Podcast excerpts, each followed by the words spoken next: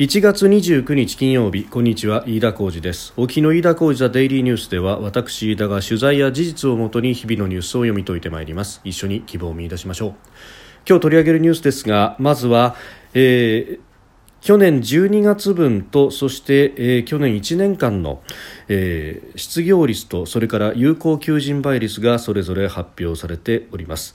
えー、有効求人倍率は厚生労働省からそして失業率に関しては、えー、総務省の統計局からと。いうことで出ておりますが、えコロナの影響ということで特に去年の平均は、え失業率で11年ぶりの上昇、えさらに、え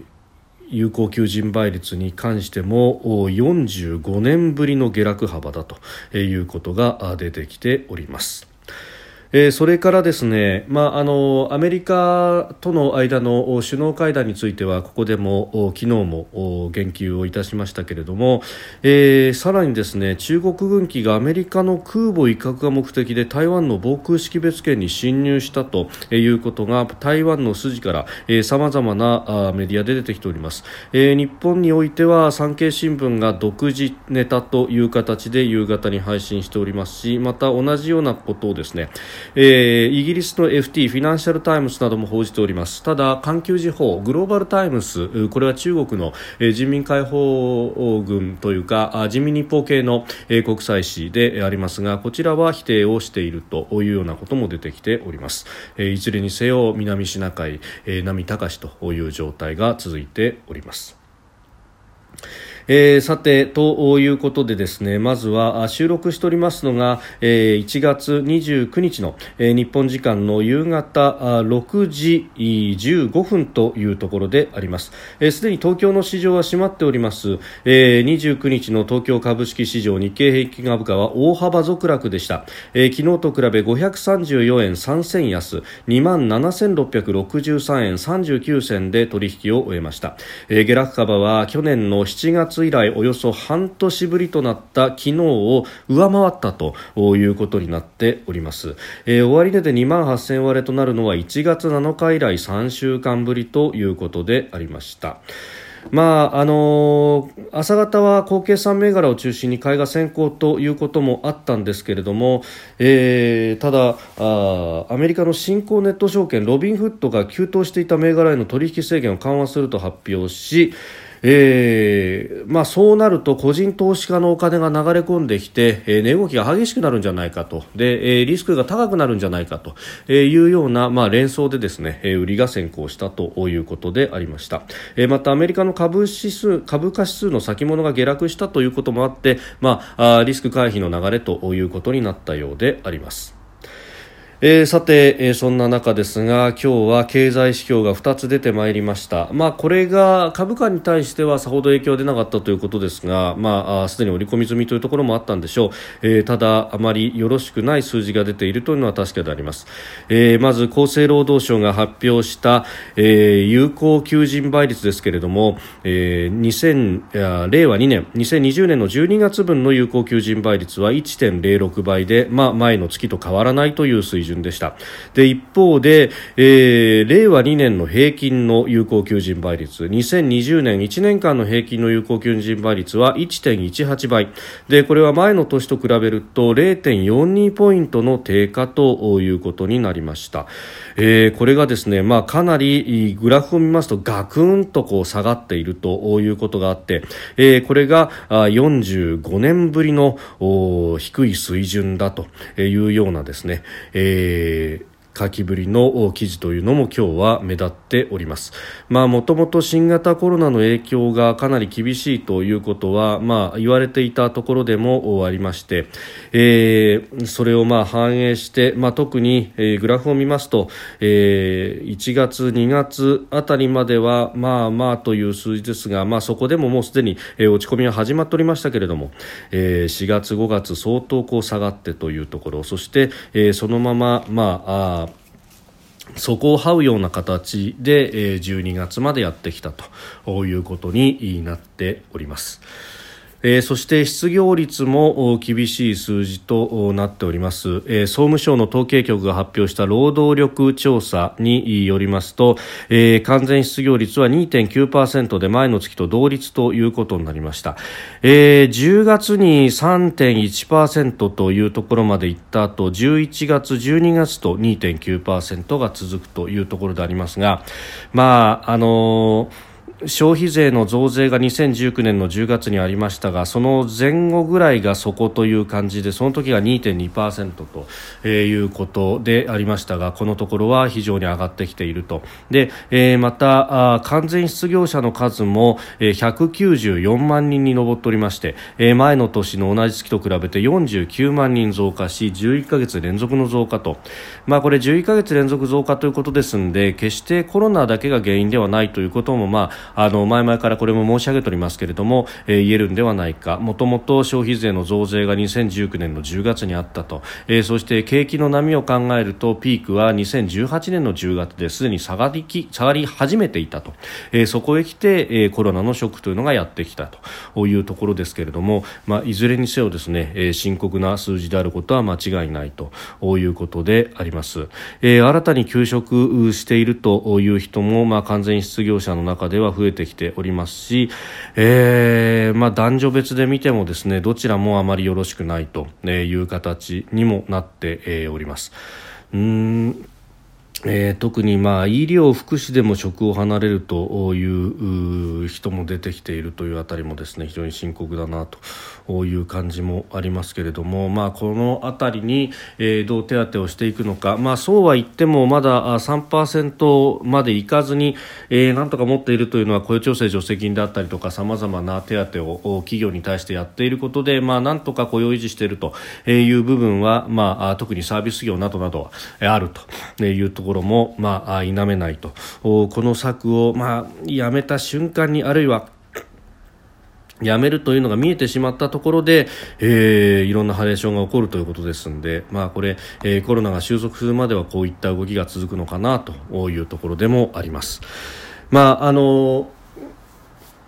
昨日ですね、えー、補正予算が、まあ、成立しました、えー、真水で、まあ、19兆という規模だと言われますけれども、まあ、その中には第二次補正で、えー、積み残したというか使い残した部分の、えー、予備費が積み増されている部分がありますので、まあ、大体手出しの部分は15兆ぐらいだと言われております、まあ、全部で30兆円規模の、えー、政策パッケージというのを経済対策として12月に閣議決定しておりますのでそのうちのまあ半分ぐらいがすでに、えー、3月までの補正の予算という形で、まあ、成立をしたと、まあ、今後はですね一刻も早く執行していただいて、えー、そして夢夢ですね。あのそれこそ第二次補正の予備費であったような、えー、地方も含めて、えー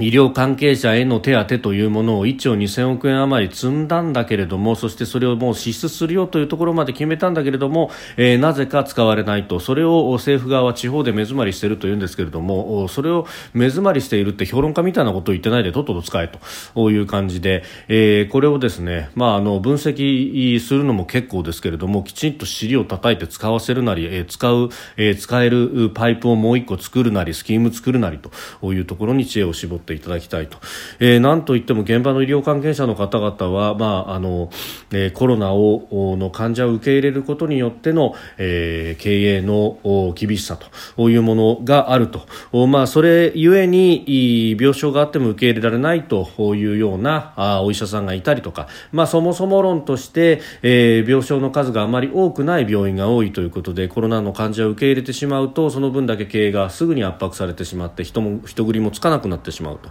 えー、いうようなことも言われておりますが特に経営を圧迫するという面で言えば、えー、コロナの患者を受け入れるその直接かかる経費だけでなくもうちょっと手厚く、えー、支えるなどなどという手当をすることによってより円滑に患者を受け入れられる体制を作るであるとかまだまだやれることはいっぱいあるし、えー、それを、まあ、あ夏以降のですね去年の夏以降の、えー、感染が少し落ち着いたところで本来はやっておけばよかったんですけれども今更そんなことを言ってもしょうがないので、えー、これはもう一刻も早くやっていただきたいということであります。えー、そして、えー、南シナ海波高しというところで、えー、多数の中国軍機が23日と24日の両日、え、台湾の防空識別圏に侵入したということで、まあ、これ23、24というですね、まああのえー、週末でありましたけれども台湾の国防部が、えー、写真付きでプレスリリースを出すなどして発表しておりました。でこの目的についてなんですが、えー、台湾の南方沖を航行中のアメリカの空母が目標だった。それそれに対しての威嚇だった可能性が高いということを、えー、産経新聞独自ということで報じております、えー、台湾国防部が発表していたのは、えー、H6 爆撃機と J16 戦闘機、まあ、などなどというところで、えー、23、24と連続して、えー、10機以上の航空機を、まあ、出してきていたということが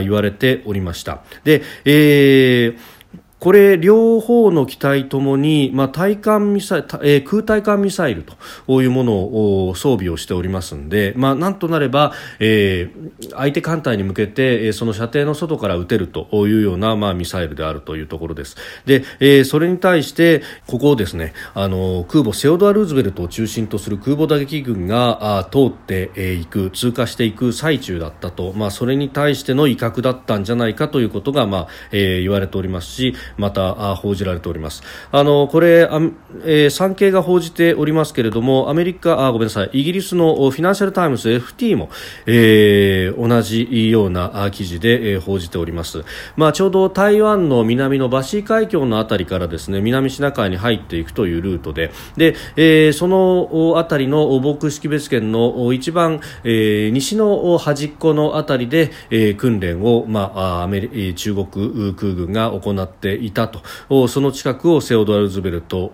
らの空母打撃群が通っていたということであります。でちなみにですねこの空母打撃群セオドア・ルズベルトを中心とする空母打撃群ですが、えー、遡ること10日前1月の15日には、えー、日本の護衛艦との訓練も行っていたということ。確かこれも、えー、ここで、えー、お話をしたと思うんですけれどもあのアメリカの空母とえー、言うとですね、えー、ロナルド・レーガンという空母が、えー、横須賀に配備をされていて、まあ、第7艦隊の、えー、空母大機軍ということになっています。まあ、こことの、えー、訓練というものは非常に、えー、密にやっていると、まあ、当然日本の海上自衛隊とのリレーションは緊密にやっているわけですが、えー、この第7艦隊ではないところの空母セオドア・ルーズベルトが、まあ、日本の近海にやってきてそして、えー、確かあれ東シナ海の海上だったと思いますけれども、えー、日本のですね護衛艦との訓練というのも行ったということ、まあ、これがあの非常に珍しいと。でそして、まあ、政権の移行期でもあるということも考えると、まあ、万が一さまざまなことが起こることにも備えつつ、えー、アメリカがあ第7艦隊だけでなく空母を展開してきているということの意味というところを、まあ、解説をしたわけですけれども、まあ、中国もそれにセンシティブに反応していたんじゃないかということが、えー、この記事にも分かるところであります。で一方でアメリカあごめんなさい、えー、中国の人民日報系の環球時報、えー、グローバルタイムスは、えー、この訓練に関して、えー、否定的であるというようなこともあって、まああの当然ながらですね環球時報なりこのグローバルタイムスとというところは、えー、中国、北京の意図を濃厚に、えー、反映しながら記事作りをしているということも考えると、まああの一定程度のでエスカレーションをコントロールしたいというような、えー、意図も、まあ、ある意味見受けられるところであります。で他方ですねこれバイデン政権が発足した直後と、えー、特に大統領の就任式が行われて、まあ、時差の関係もありますので、えー、23、24というともう2日、3日後ということ、まあ、あのこういったことが起こっているというのは、まあ、ある意味バイデン政権喧嘩を売っていると、まあ、あのよく言えば反応を見ているということでもあります。で、えー、それにこうするかのようにですね、えーまあ、ブリンケン、えー、新国務長官はその上院での指名承認に関わる公聴会の中で、えー、直前に前政権の国務長官であったポンペオ氏が、えー、中国でのウイググル人に対しての弾圧というものはジェノサイド認定であると認定した、えー、これを、まあ、同意するというふうに、えー、発言をしたと報じられてもおります、えー、中国に対しては非常に対峙的な関係でいくというところは、まあ、特に国務省であるとか安全保障関係、まあ、日米の、えー、国防大臣、えー、国防長官防衛大臣会談の中でも、えー、それが明快になったということ。さらにはこの間の日米の電話首脳会談でも、えー、安保5条適用そして尖閣アイランズと、えー、中国名ではなくきちんと日本の名前を使って尖閣諸島が、えー、日米安保第5条、えー、アメリカ軍の防衛義務の範囲内であるということが確認されたというところも合わせてですね、えー、歩調を合わせているというところであります。あとは環境問題とのバーターで足元を見られないようにするということが何より大事だと、まあ、これは常々ここで申し上げていることですが改めて強調しておきたいと思います。飯田浩一ザデイリーニュース月曜から金曜までの夕方から夜にかけてポッドキャストで配信しております。番組ニュースに関してのご意見感想飯田 TDN アットマーク Gmail.com までお送りください。飯田浩一ザデイリーニュースまた来週もぜひお聞きください。以上飯田浩二でした。